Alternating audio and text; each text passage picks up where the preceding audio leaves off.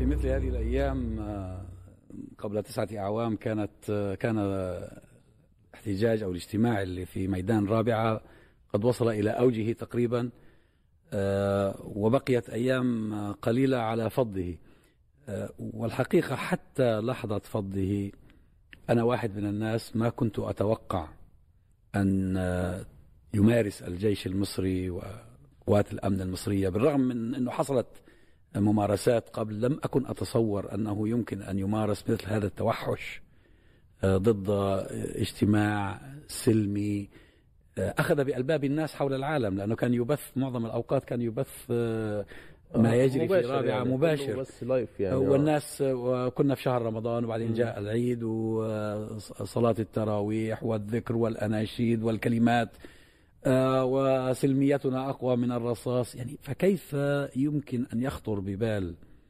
آه، من انقلب على الحكم الديمقراطي في مصر آه، أن يرسل جنود مصر أبناء مصر ليفتكوا بأبناء مصر؟ يعني لحد الآن هذا الأمر يصعب علي أن أتعايش معه خاصة أن صورتي أنا شخصيا عن أهل مصر أنهم بعيدون عن مثل هذا النوع من التوحش. يعني عندما نفك يعني يخطر ببالنا آه، الممارسات الوحشية التي تمارسها بعض الأنظمة العربية آه، ضد الشعب أو ضد المعارضين. آه، مصر في الأغلب ليست واحد لم تكن في ذلك الوقت واحدة من تلك الدول لأنه في مآسي وكوارث حصلت في أماكن أخرى. لا لا تنسى مثل ما حدث في الجزائر وما حدث في غيرها من قبل ومن بعد. لكن أهم حقيقة أهم ما أتذكره دائما عندما تذكر رابعة أو عندما تأتي ذكرى فض رابعة هو أن الأجواء التي سادت في تلك الأيام كانت أجواء تفاؤل أجواء آه، أمل ورجاء بأن هذه الغمة ستنكشف وبأن هذا الكرب آه، سيزول آه، لكن للأسف هذا لم يحدث ولربما هذا يفسر حالة الإحباط الشديد التي حصلت فيما بعد خاصة في أوساط الشباب. والله يمكن يا دكتور يعني كلام حضرتك عن إن كان في إرهاصات سابقة قبل يوم الفض نفسه ان الفض هيكون عنيف. كلام دقيق لأن حصلت قبلها يعني أكثر من مجزرة وقوية. يعني عندنا مجزرة آه، حرس الجمهوري مجزرة المنصة مجزرة رمسيس وسقط فيهم أعداد كبيرة جدا من الشهداء. آه، لكن آه، لأن كان في يعني لغاية يوم الفض نفسه آه، معنى راسخ في أذهان المصريين وهو إن الجيش المصري لا يمكن أن يقترف مثل هذه المجازر. الشعب والجيش إيد واحدة. الش... نعم وشعار الشعب والجيش كان مسيطر. لكن طبعا هذا لا يعني أن معظم المعتصمين كانوا على هذا الشكل من ال من ال من اليقين بهذه الصورة. لا كان في قطاع واسع من المعتق من المعتصمين. عندهم شك إن إن الجيش بالفعل هيقوم بمجزرة. وده كان موجود يعني ك ك كتوجس عند قطاع واسع جدا من ال من ال المعتصمين. لكن هي الإشكالية إن إن إن إن ما كانش حد متخيل إن الموضوع ممكن يكون بهذا الشكل. يعني هيومن رايتس واتش صنفت الأحداث في رابعة وفي يوم الفض إن دي أكبر مجزرة في تاريخ مصر الحديث. مجزرة القرن. آه. آه. وان هي صنفت كمان إن هي أكبر مجزرة في التاريخ آه، شهدت عدد قتل متظاهرين في نفس التوقيت في توقيت واحد أو في يوم واحد اللي هي مجزرة رابعة يعني. فهو الحدث كان كان صادم ومفاجئ وكان أنا جزء من الكلام عن إن ده اتشاف على الشاشات والى اخره أنا أعتقد إن النظام كان يعني راغبا في هذا الأمر كان عنده جزء من الرغبة في هذا الأمر. أو لم يأبه. آه لا يعني على اعتبار إن كتالوج الانقلابات دايما يتحدث عن فكرة الصدمة ورغبة الأنظمة في تصدير الصدمة للشعب أنت حتى أنت تقصد اللي هو اللي هو الفض لحظة الفض لكن لحظة مش لحظة مش لحظات الاعتصام السابقة ال 45 يوم. لا لحظة الفض آه طبعا. دي كانت غير على غير إرادته يعني. لحظة القتل ساله نعم. الدماء. آه لأن حتى في دليل قطعي على هذا الكلام مثلا إحنا في فض آه ميدان النهضة على التوازي في نفس اليوم الذي سبق فض ربيعه يعني خلص بشكل سريع في في نفس اليوم. كل الصور اللي موجودة ما كانش فيه بقى لا كاميرات اللي موجودة في رابعه ولا مم. الأدوات اللي كانت موجودة في رابعه كل الصور التي تم بثها وما زالت موجودة حتى هذه اللحظة لو حد دخل عمل سيرش يعني هيجدها لمصر اليوم واليوم السابع والشروق اللي هي الصحف اللي, اللي, اللي. كانت تابعة للنظام في هذه اللحظة يعني كانوا يقصدون وتم التصوير. من على ظهر الدبابات والمدرعات اللي اقتحمت ال- الميدان يعني المدرعات اللي اقتحمت الميدان حتى جثث الحرق ومشاهد الحرق العنيفة تم بثها عبر هذه الصحف وما زالت موجودة حتى هذه اللحظة وأي حد يستطيع هو إن هو كانت كانت الفكرة إن هو يعني عايز آه، بيستخدم فكرة ال- الصدمة وال- والرعب. يعني إن هو عايز يوصل رسالة قوية جدا للشعب المصري هذا على كله. طريقة جورج دبليو بوش. آه نعم. shock and awe صحيح. بالانجليزي آه. صحيح. إنه إنه إنه دول أكبر ناس بقى ودول أكبر جماعة ودول أكبر آه، كان تحدي بالنسبة للنظام. ادي إحنا يعني إيه ضربناهم وخلصنا عليهم.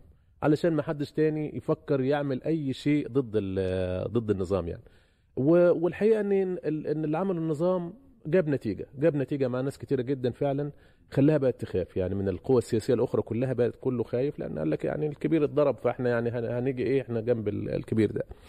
آه إنما يعني في المقابل الحقيقة الناس اللي شاركت في الاعتصام أو اللي كانوا حتى بيتابعوهم من من البيوت أو ظلوا في حالة صمود وأظنها ما تزال قائمة حتى الآن رغم مرور تسع سنوات الآن على على على ربعة لم يحدث حالة انهيار ولا حالة استسلام ولا أي شيء من هذا القبيل. يعني ما تزال الناس صامدة على مواقفها رافضه لهذا النظام. لازلنا حتى الآن نصف هذا النظام أنه نظام انقلابي رغم إنه هو يتمنى في أي لحظة إنه يتم الاعتراف به رغم إنه باسط سيطرته وع- وعنده يعني بالقوة العسكرية هو فارض نفسه ما حدش يقدر ينكر ده يعني. لكنه يحتاج حتى هذه اللحظة إلى اعتراف من الفصيل أو من القوة اللي هي لم تعترف به منذ اللحظة الأولى.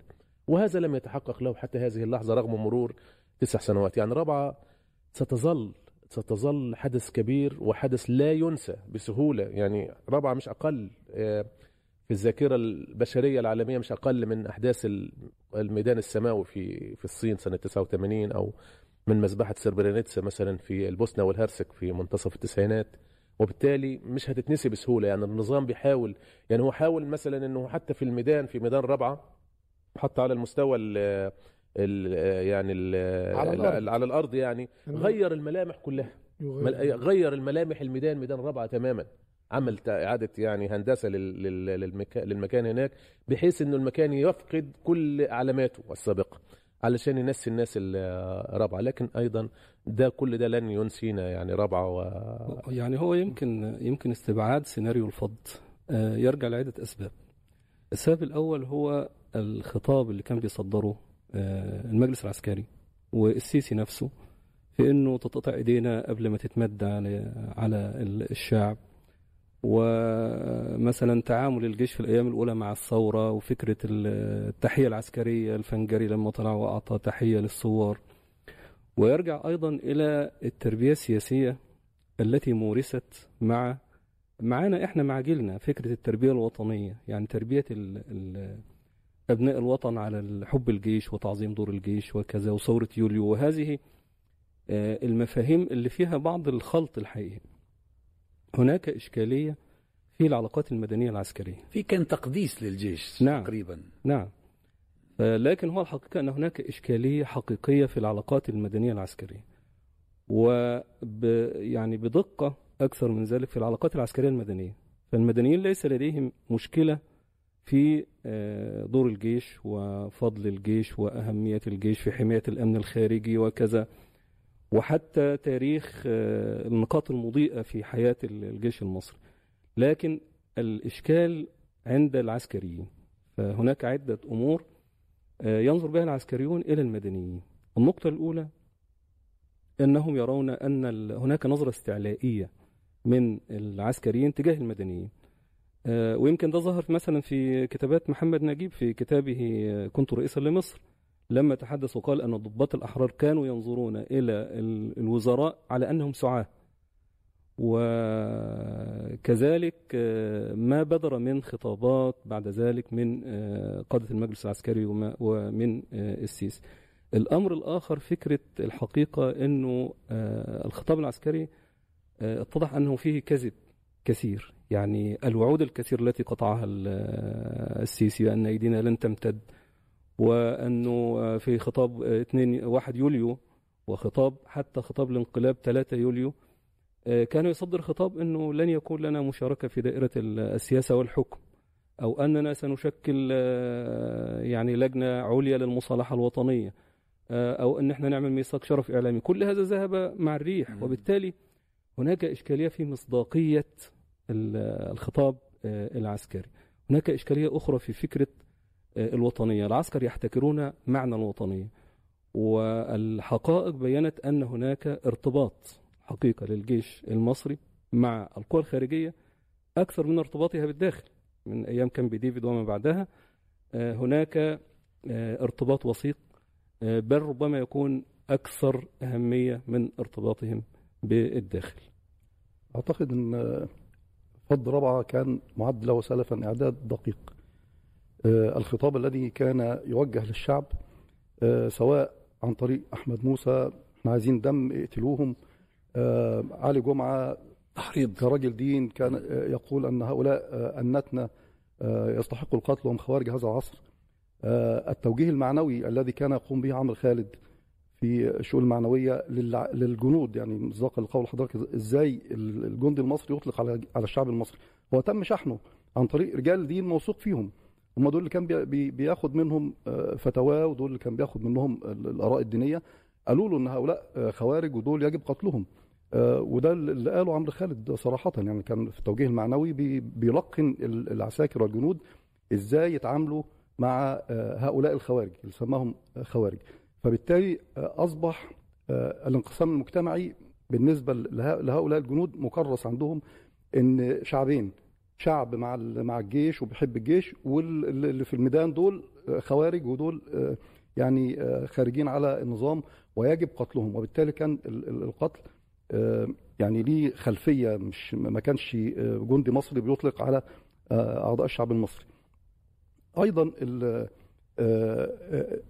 البرادعي أما خرج في على قناة الحياة قبل قبل الفض كان بيقول إن إحنا يعني لو لم يوجد حل سلمي لفض الاعتصام سنلجا إلى الحل الأمني ولكن بأقل خسائر. هو نفسه اللي بعد ال- ال- الفض قال إن أنا أصبح من الصعب إن أنا أتحمل مسؤولية قرارات ليست لست متوافق معها وأنا يعني أبرأ آه، من كل قطره دم آه، لا ضميري ولا آه، قدام المواطنين ولا قدام ضميري ولا قدام ربنا أقدر أستحمل آه، المسؤولية عن زا- عن زاد هذه الثمن. عما كان يتوقع. آه ف ال- ال- ال- كان بيصدر الخلاف أو بيصدر ال- الخطاب إن إن هيتم الفض ولكن بأقل خسائر. لا أصل هو كمان كان كان هم يستطيعوا إن هم يفضوا الميدان بدون آه، اساله دماء يعني لو تخيل إن هم اقتحموا الميدان زي ما اقتحموه بهذا الشكل.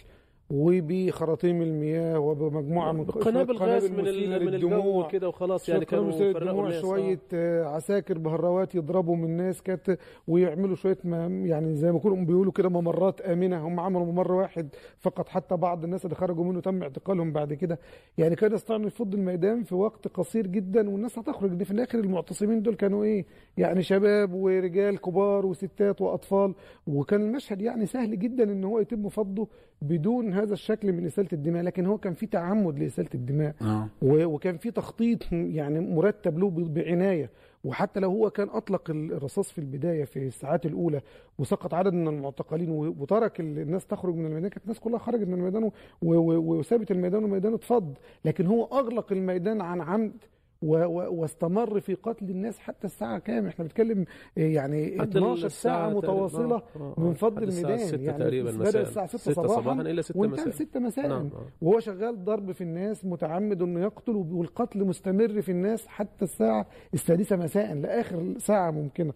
فهو كان في تعمد للمسألة يعني وسبقها زي ما الأستاذ أشرف بيقول تمهيد طويل جدا مش فقط حتى الجزء بتاع عمرو خالد اللي كان في الشؤون المعنوية والجزء اللي هو بتاع الحديث الأيام الأخيرة لا ده هو كان فيه شكل من أشكال الشحن. ومحاولة فصل السلطة اللي موجودة في صورة الإخوان المسلمين وأنصارهم عن الشارع على مدار السنة الكاملة سنة الحكم أصلا. يعني من منذ سنة الحكم على طوال سنة الحكم وأنت شغال في هذه النغمة. أنت بتتكلم إن بمجرد إن إعلان 3 7 تم إعلانه الأغاني اللي كانت متجهزة عرضت على الشاشات وأغاني ديت يعني كلمات تم تأليفها وألحان تم يعني عمل بروفات عليها وإلى آخره. في ثانية أنت بتتكلم عن شارع كله بيغني أغنية واحدة يعني إعلامه وبي وبيسوق هذا في في كل وسائل إعلامه بطريقة واحدة. أنا على سبيل المثال يعني اعتقلت في آه، يوم 3 7 على سبيل المثال يعني إزاي إن الأمور كانت مرتبة ترتيب بمنتهى الدقة وبال ومعد إعداد جيد جدا منذ اللحظة الأولى. من مدينة الإنتاج الإعلامي. تم اقتحام مدينة الإنتاج الإعلامي في سابقه لم تحدث في تاريخ أي مدينة إنتاج إعلامي في الدنيا ومصر كذلك. في لحظة واحدة مجموعات كل مجموعة منها مقسمة على قناة من القنوات هتقتحم قناة بعينها في توقيت معين وتعتقل الناس اللي موجودة فيها وفي يعني سيناريو آه، آه، يعني معد إعداد محكم للغاية. وبشكل يعني تنفيذه يبدو إن هو مع- محطوط له بروفات سابقة وتم تنفيذها آه، يعني ويؤكد هذا الكلام الحقيقة النية المسبقة للفض إنه آه، زي ما صرح جون كيري آه، وزير الخارجية الأمريكي في ذلك الوقت لما زار مصر في مارس آه، 2013 وخرج وصرح يمكن الكلام ده نشرته النيويورك تايمز في يوليو. 13 ولا 14 في 13 آه. قبل الفض يمكن قبل ده أيام الرئيس بثلاثة. مرسي بقى. نعم. أيام الرئيس مرسي تقصد؟ نعم نعم. هو آه، جون آه. كيري أول زيارة له كانت في عهد الرئيس مرسي. التقى الرئيس مرسي وبعد ذلك بيومين التقى السيسي على انفراد. والسيسي قال له إنه آه، لن أترك بلدي تنساب في مياه المجاري. هو كان يعتبر إن إرادة الشعب وإنه الشعب بعد ثورة يأتي برئيس مدني منتخب. كان هذه نظرة العسكر التي تحدثت عنها من قبل إنه احتكار الوطنية والاستعلاء على المدنيين. هو يرى إنه ارتضاء الشعب برئيس مدني هذا البلد تنساب في في مياه المجاري وكأنه هو واصي على هذه البلد. كما فعل عبد الناصر من قبل وبالتالي جون كيري صرح بذلك لرئيس أو مدير مكتب نيويورك تايمز في القاهرة آه، في التقرير اللي نشر في يمكن يوليو آه، 2018 بأنه خرج مستريحا من لقاء السيسي وقال علمت أن الطبخة قد تمت لمرسي. الكلام ده قبل الفض ب أيوة، هو كان خمسة أشهر. آه، كان حسب ما علمنا فيما بعد من بعض الكتابات كان الرأي آه، آه، يعني رأي النخبة في الولايات المتحدة الأمريكية منقسما. نعم. بين من يرى أن الإخوان خطر وينبغي التخلص منهم ومن يرى أنه هذا سيكون محرجا للولايات المتحدة الأمريكية وهي التي ترفع شعار الديمقراطية وحقوق الإنسان وح- وحق الشعوب في الحرية والكرامة. فكيري كان من الذين مع ال- التخلص من الإخوان. وليس جون كيري فقط يعني هذا أيضا ذكر في تقرير نيويورك تايمز إنه آه، تشاك هيجل وزير الدفاع آه، كان مع آه، يعني مع السيسي وكان ينقل إلى السيسي نعم صحيح. يغير في مضمون موقف أوباما هيجل- يعني. شيك هيجل كان في الوقت ده يعني كثير الاتصال بالسيسي وفعلا ده ظهر في ال- في التسريبات الأمريكية لاحقا يعني وفي العديد من برضك التحقيقات الصحفية إنه فعلا شيك هيجل كان في فترة مارس دي مارس 2013 على تواصل دائم مع السيسي. وزي ما حضرتك قلت يا دكتور عزام فعلا في اللحظة دي كانت الإدارة الأمريكية فيه انقسام يعني ما بين آه، الناس عايزين آه، يمشوا مع هذا الخط خط التخلص من الإخوان وناس لسه شايفين إنه لازم ندي التجربة فرصتها ال- الكاملة للتطور يعني في الديمقراطي في مصر. وطبعا ده كان يعني وده كان ظاهر من أول من بدري من أيام الثورة نفسها من ثورة يناير لما أيضا انقسم ال- ال- في البيت الأبيض اللي ما بين الشباب ومنهم طبعا بلينكن دلوقتي اللي هو آه، وزير الخارجية الحالي كان وقتها آه، يعني من جيل الشباب اللي اللي دعموا الثورة وغيره من الشباب اللي هم اللي كانوا حول أوباما. واوباما انحاز ليهم بينما كان مثلا آه، هيلاري كلينتون وبايدن ده نفسه أي ضد الثورة كانوا ضد. الثورة وكانوا مع مع مبارك هذول من المؤسسة من المؤسسة القديمة آه نعم آه. نعم فكان الانقسام ده موجود في ال- أضف في- إلى ذلك أن هو شيك هيجل نفسه قال أنني يعني تأثرت بالشكوى التي تأتيني من الشرق الأوسط يعني إسرائيل والإمارات والسعودية مم.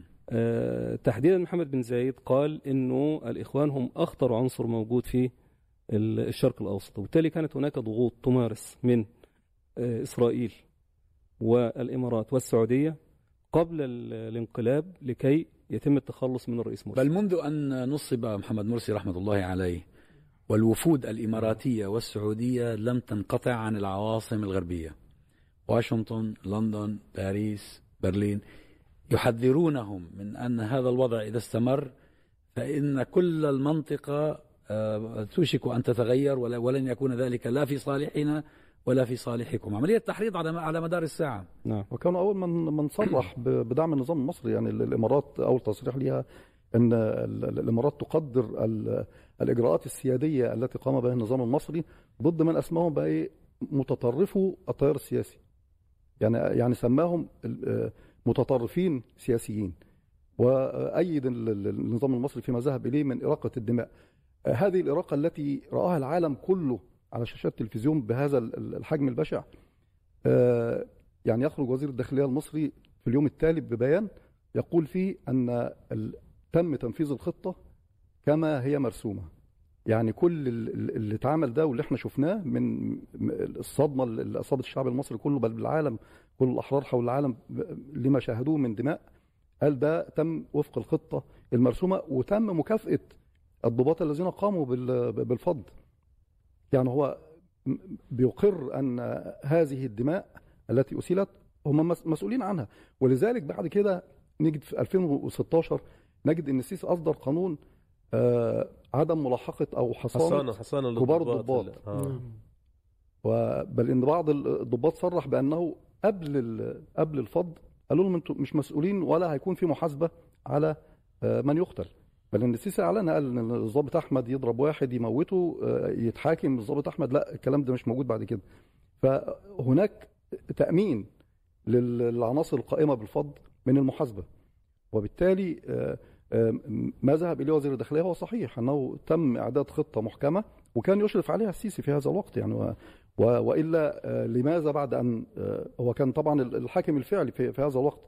طب لماذا بعد أن أصبح هو ال- الحاكم الظاهر لم يقم بالتحقيق حتى في هذه الوقائع. يعني يعني لم يذهب حتى إلى تحقيق مش هنقول محاسبة ده تحقيق لم يذهب إليه. حتى إن الأمم المتحدة نفسها يعني آه، بان كيمون أعرب عن قلقه. هذا كل ما فعله أعرب عن قلقه. بعد أسبوع آه، مجلس الأمن انعقد في جلسة طارئة. إيه اللي ذهب إليه؟ إن ال- ال- الوضع الآن في مصر يسمح بجلوس الجميع على طاولة آه، المفاوضات. ما فيش أي إدانة ما فيش مثلا لجنة آه،. تقصي حقائق تذهب إلى مصر وتقف على آه، حقيقة هذه المجزرة التي شهدها العالم اجمع آه، ليس هناك إجراء من المجتمع. لذلك أنا أقول أن آه، آه، ما تم هو الفض. أما المجزرة ما زالت مستمرة. المجزرة بدأت في الحرس الجمهوري وتم اختبار الشعب إنه آه، قابل لأن يسمع أخبار الدماء والأعداد الكبيرة من من القتلى ولا يتحرك. ثم بعد ذلك آه، المنصة ثم بعد ذلك رابعه ثم بعد ذلك من رمسيس الأولى والثانية. اعتاد الشعب على سماع آه، هذه الأخبار آه، ال- بالأعداد الكبيرة من ال- القتلى آه، دون أن يتحرك. فيقصد ال- النظام هذا ال- ال- الشيء الذي هو معد له سلفا. والمشكلة يعني- مش في مش في حتى في عدد القتلى. طبعا دي مشكلة كبيرة يعني لكن طريقة القتل اللي اللي كان في رابعه وأكيد حضراتكم يعني شاهدتوا هذه الأحداث سواء كنتم موجودين في الميدان أو عبر شاشات التلفزيون القتل كان فيه شكل من أشكال الإجرام الغريب يعني الرصاصات المستخدمة. بغل كانوا يقتلون ك- بغل. نعم حتى شكل شكل الرصاصة وتأثيرها على الجسم يعني مش رصاصات عادية أنا طبعا ما عنديش خلفية عن الحاجات العسكرية ديت حتى ما دخلش الجيش لكن كانت الرصاصة بت- بتصيب الشخص كانت بتفجر جسمه مش مجرد إن هو كانهم في حرب رصاصة يعني. عادية. كانوا في آه، حرب مع يعني الأعداء. آه واضح إن كانوا بيستخدموا حتى أدوات معينة في في القتل. هي من من من معدل يعني في في في مستوى الحروب مش مستوى حتى التعامل مع متظاهرين أو ناس مدنيين عاديين يعني. فانت الناس حتى إحنا شفنا كلنا صور الناس اللي, اللي, رؤوسها متفجرة اللي صدره مفتوح بشكل كامل الناس في المستشفى الميداني كانت بتشوف شكل إصابات ودي شهادات حتى الأطباء اللي نجوا من المجزرة بعد كده وشاهدوا كانوا موجودين في المستشفى الميداني عن إن الشكل القتل كان شكل يعني في شكل من أشكال الغل والعنف والتعمد إن هو يكون بهذا الشكل من الوحشية. ولذلك حتى في ميدان النهضة على على يعني ذكر نفس الكلام حرق الجثث. إحنا شفنا الجس- الجثث في في ميدان ال- النهضة وهي مشتعلة. هو ولع في الجثث قدام ال- الكاميرات في ميدان رابعة الجرافات وهي بتشيل الجثث وبترمي الجثث. حاجة يعني مشهد آه، يعني فعلا في شكل من أشكال الغل. كأنه لا يتعامل مع بشر. لا. نعم. آه وكأنهم لذلك ليسوا أبناء الوطن. لا لعل مرات وإحدى الطبيبات طبيبات ال- الميدانيات. عندما قالت للضابط أنا لا أستطيع أن أغادر آه، هذا الشخص المصاب لأن رجله مكسورة. قال لا لا خلاص أنا بريحه أنا هكسر آه، قلبه. ويعني أطلق رصاصة في قلبه فارداه قتيل. اللي عايز أقوله كمان إنه بمتوسط الإحصائيات التي تحدثت عن أعداد ال- القتلى في يوم رابعة فقط وليس النهضة وليس المحافظات وليس الحرس الجمهوري ولا المنصة. آه، يعني بنتكلم في حوالي مثلا من من 1000 ل 1500 مثلا قتلى يوم رابعة فقط. لو إحنا اعتبرناهم 1000 حسب تصريح حازم الببلاوي لقناة اي بي سي الأمريكية. آه، فمعنى ذلك لو الفض استمر 10 ساعات معناها إن كانت القوات ال- قوات الشرطة والجيش تقتل في كل ساعة 100 مواطن مصري. في كل ساعة. فما هذا؟ يعني أنت أنت بتحارب مين؟ ولماذا؟ ولذلك أنا أقول إن آه، المجزرة ما زالت مستمرة لأن آه، لأننا لم ننزع السلاح من يد القاتل هو ما زال يقتل. ويقتل بطرق مختلفة. يعني إن كان اتنزع من وبكافة المبررات. آه يعني يعني دلوقتي بيقتل بالأحكام القضائية أحكام الإعدام. يعني ال- اللي نجوا من رابعة مين اللي نجوا من رابعة؟ هم ال- اللي تم وضعهم على قضية فض رابعة اللي محكوم على 75 منهم بالإعدام. تم تأييد الحكم على 12 و44 حكم غيابي أيوة. هؤلاء معرضون للقتل. هو دول اللي نجوا من رابعة بيقتلهم بطريقة تانية أحكام قضائية. محمد البلتاجي يعني يعني يعني يعني الإعدام. الحقيقة دي نقطة مهمة اللي أشار إليها الاستاذ أشرف إنه ال- الضحايا أصبحوا هم جناه. الجناه. حولهم لل- للمحكمة. يعني اللي نجا من المذبحة حولوا إلى المحكمة واتهموا ان هو كان بيقتل. وفي عندنا قضية رابعة دي في ثلاث قضايا ولا حاجة تقريبا قضايا؟ رابعة فرد رابعة و... عمليات 439 رابعة متهم و... ما فيش متهم منهم خد براءة. يعني نعم. لا ده, ده ده القضية دي فيها حاجة غريبة جدا. في النقد النيابة آه، طلبت إعادة يعني تعديل الحكم على ثمان متهمين من المتهمين وتم تعديل الحكم عليهم من 15 سنة للمؤبد آه يعني رفعوا يعني في سابقة- رفعوا في رفعوا الحكم. كمان يعني يعني ها ما طبعاً هي الفكرة إنه. فعلا اللي أشار إليها أستاذ أشرف إنه لسه لم ننزع السلاح من يد القاتل لأنه إحنا الحقيقة كمان حتى على مستوى الملاحقة القضائية يعني طبعا في مصر غير مع غير ممكن. يعني في الوقت الحالي منذ فض رابعة وحتى الآن ده أمر غير ممكن إن إحنا نعمل ملاحقة قضائية للقتلة والمجرمين. لكن طبعا في تقرير هيومن رايتس ووتش كان كان ذاكر عشر أسماء بال- بالاسم يعني وبالتهم الرئيسية الموجهة ليهم بدءا من آه، آه، السيسي وحازم الببلوي ووزير الداخلية والمنشاوي و آه، يعني ال- اللي هو قائد الأمن المركزي وقائد العمليات الخاصة وقائد مش عارف إيه، الناس اللي شاركت في عمليه الفض كقادة. يعني دول محددين بالاسم. ودول الحقيقة اللي كان مفروض يتم ملاحقتهم آه، دوليا. لكن كمان كان عندنا الإشكالية في المحاكمة الدولية إن مصر مش موقعة على اتفاقية روما اللي هي اللي خاصة بمحكمة الجنايات الدولية. وبالتالي لما الناس راحت لقضيه ترفع قضية دولية في في محكمة ال- الجنايات الدولية اترفضت لأن مصر آه، مش موقعة.